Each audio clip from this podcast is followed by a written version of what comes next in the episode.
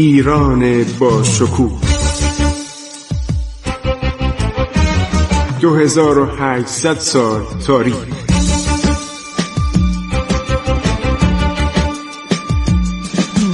عبور از تاریخ.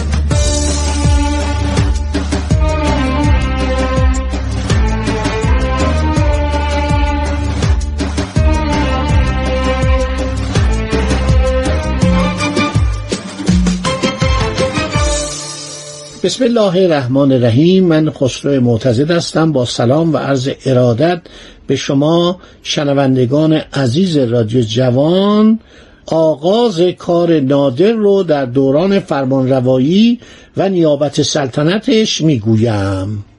نادر ظهورش در ایران باعث شگفتی همسایگان میشه. یعنی هم دولت امپراتوری روسیه که خانومی به نام آنا پترووانا. یعنی آنا دختر پتر عرض شود کبیر. امپراتوریس بوده. بعد از اونم خواهرش الیزابت میاد که اونم دختر پتر کبیر بوده که حالا خواهم گفت. که رابطهش هم با نادرشاه خیلی خوب میشه. حتی نادرشاه خواستگاری می‌خواد بکنه. به خاطر اینکه رابطه خوب بشه یعنی نادر به قدری قوی شده بود که همه این کشورهای همسایه جا می‌زدن. هندوستان در خواب بود. یعنی هندوستان توجه زیادی به ایران نداشت و بعد مشکلاتی ایجاد میشه بین دولت شود ایران ایران اصل نادر. نادر که هنوز اسمش تحماسب قلی خانه. کم کم بهش میگن نادر.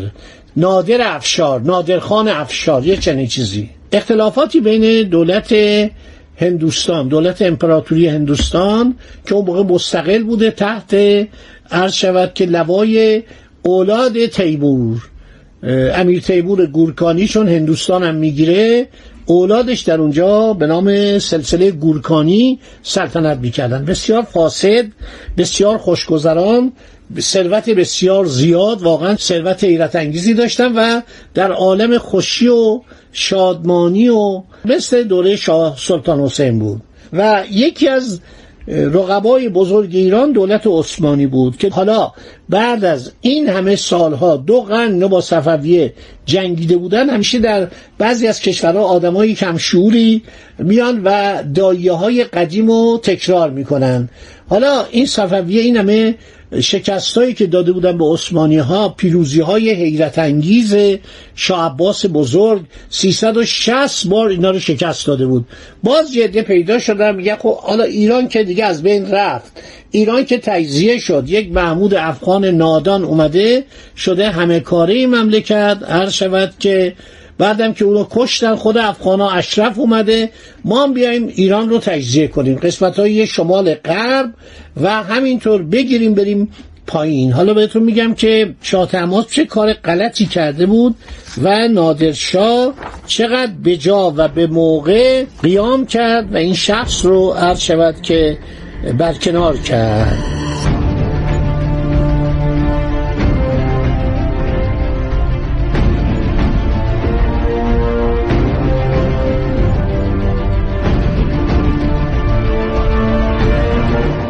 خب ایرانیا خیلی خوب می جنگیدن و عثمانی ها نیروهایی تحت فرمانروایی سراسکر سراسکر یعنی سلشکر علی پاشا به ایران فرستاده بودند ایرانی ها در زمان آخرین جنگ شاه شکست خوردن. ایرانی ها خیلی جنگیدن ولی قشون ایران از حیث آزوقه در مزیقه افتاد. و ناچار شد که به طرف عرض تبریز عقب نشینی کنه. این جنگایی که ایرانیا کرده بودن در ایروان بود. عرض که علی پاشا و کوپلو پاشا اینها نیروهای عرض شود که عثمانی رو هدایت می‌کردن اینا رو من می‌خوام بگم قبل از اینکه نادر بخواد به فکر جنگ دوباره با اینا بیفته گفتم رفته بود در شرق ایران بیچاره گرفتار شده بود در جنگ با ازبکان. خب ایرانیا در جنگی که در نزدیک شهر اسدآباد روی داد شکست خوردن و به حدود رودخانه زنگی عرب نشستن. زنگی عرض در نزدیکی اسدآباد به رود عرس میپیونده. عده زیادی از ایرانیا در آب غرق شده بودند عده زیادی دستگیر شدند. صفی قلی خان سردار کاردانی که سابقا وزیر اعظم یا اعتماد و دوله شاه سلطان حسین بود گرفتار شد. شست سال داشت. بردنش قسطنطنیه. سلطان عثمانی فرمان داد بر او جامعه فاخر بپوشند. اینو کی میگه؟ جناس هانوی اطلاعات جناس هانوی خیلی عالیه. یعنی مثل که در همه جا بوده. یا اینکه گزارش های کمپانی هند شرقی انگلیس رو خونده. در اینجا عرض شود که سلطان از مشاهده گردن زدن صفی خان سردار کاردان که سابقا وزیر اعظم یا اعتماد و دوله شاه سلطان حسین بود خیلی خوشحال شد. تماشا کرد گردنش رو زدن. این در سپاه شاه تماس بود. این ماجرا قبل از برکناری شاه تماس به همون افتضایی که عرض شود که شاه تماس کرد و شکست خورد. ترکا با نمایندگان ایرانی به بدی رفتار کرده حتی دارایی آنها را به تاراج برده بودند. صحبت شده بود که ما نوایی مرزی ایران رو با آتش و شمشیر ویران می‌کنیم. شاه تماس فرار کرده بود. از پنجاه هزار نفر تعداد سربازاش به سی هزار نفر تقلیل یافته بود و رسید به دشتای همدان. این نویسنده انگلیسی 1731 میلادی رو میگه عرض شود در پادگان همدان نیروهای شاه تماس ملحق شدن به پادگان شهر همدان. ترکا دوباره عرض شود پیروز شدن. توپخانه قوی داشتن. شما براتون خیلی جالبه که عرض کنم در میان سپاهیان ترک سربازان بوسنی بودن. از یوکوسلاوی داره بیاوردن. شما باور نمی کنید این نویسنده جانوس هانوی خیلی اطلاعاتش از مورخین ما بیشتره. میگه در بسیاری از موارد سپاهیان رومانی یعنی رومانی اون موقع به وسیله عثمانی تصرف شده بود اروپای شرقی و ملحق شده بود عرض شود که به دولت امپراتوری عثمانی و اسمش هم گذاشتن قرطاق میگه سپاهیان رومانی رومانی ها به ایران حمله می‌کردن. من نمی‌دونم مورخین توجه کردن که ارتش ایران یه زمانی با سپاهیان مجارستان با سپاهیان بوسنی و با سپاهیان رومانی میجنگیده. خب شاه تماس فرار می‌کنه میره قزوین.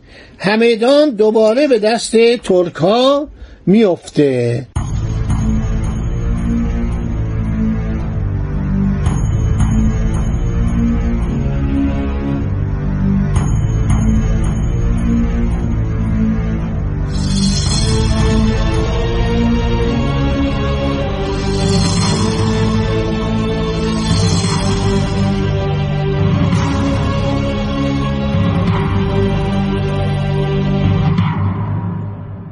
هر شود که ترکا که میترسیدن ایالات دیگری را از دست میدن دلشون خواست با ایرانیا صلح کنن.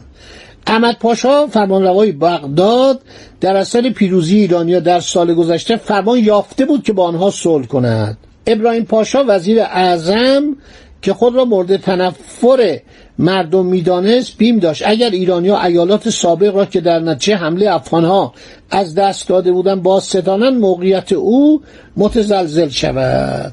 خب در اونجا یک انقلابی میشه در عثمانی که موضوع صحبت ما نیست و عثمانی وضعش خیلی در هم و برهمه. همین که در ایران هم اینا نمی‌تونن جنگ بکنن. یعنی منتظرم ببینن چه اتفاقاتی اونجا میفته در اواخر سال 1731 نمایندگان ایران وارد لشکرگاه ترکان در حوالی همدان میشن.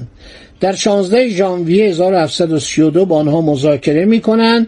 حالا ببینید که رودخانه عرس رو به عنوان مرز ایران با عثمانی تعیین می‌کنن. پادشاه ایران از حقوق خود بر ارمنستان، ایروان و گرجستان چشم میپوشد. ترکان سرزمینی را که در حدود دویست فرسنگ مساحت داشت دویست فرسنگ مربع. سابقا در تصرف ایران بود مالک شدند. تصمیم میشه که قوای دو کشور در صورت ضرورت با یکدیگر متحد خواهند شد تا روسها را از گیلان و شروان و دربند و سواحل غربی دریای خزر عرض شود که بیرون رانند.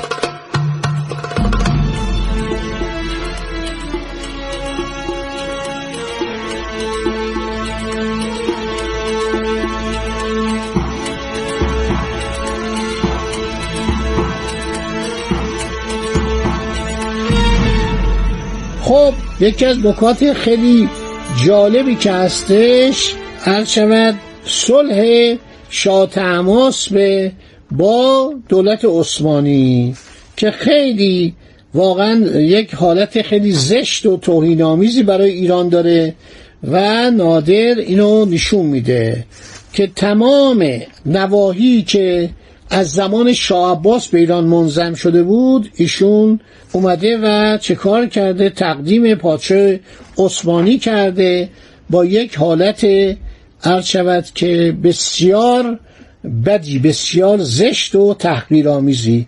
حتی نیامده تو قرارداد صلح بنویسه که آقا این اسرا رو که شما گرفتید آزاد کنید. و این مسئله اسرا همینطور لاینحل باقی میمونه.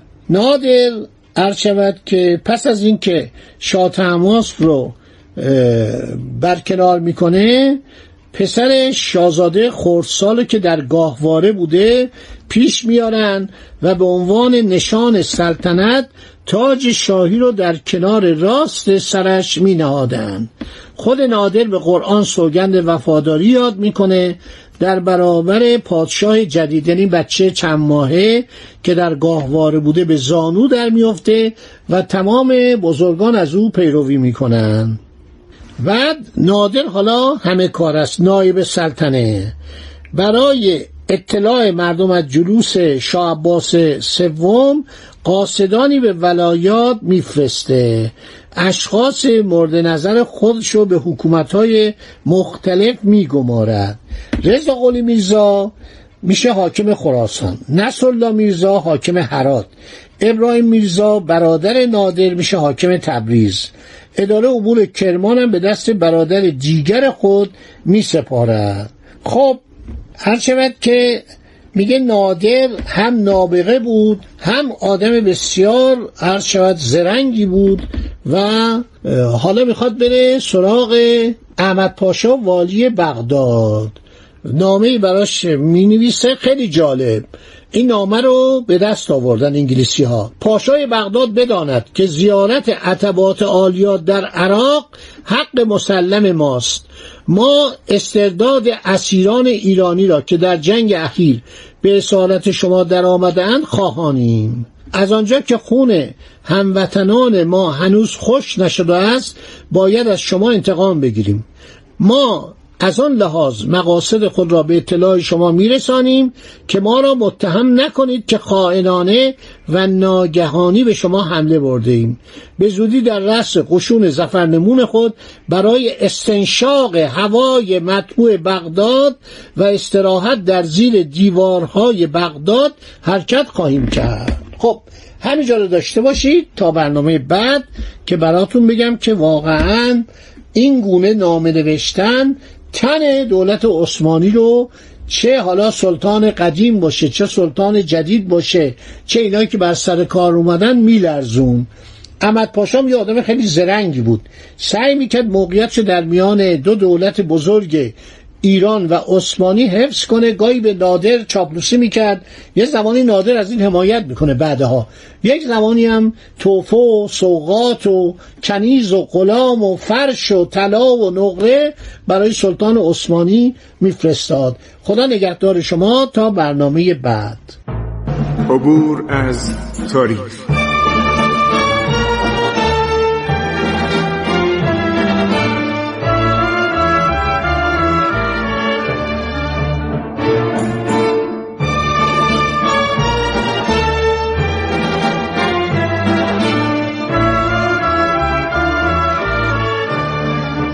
ایران با شکوه.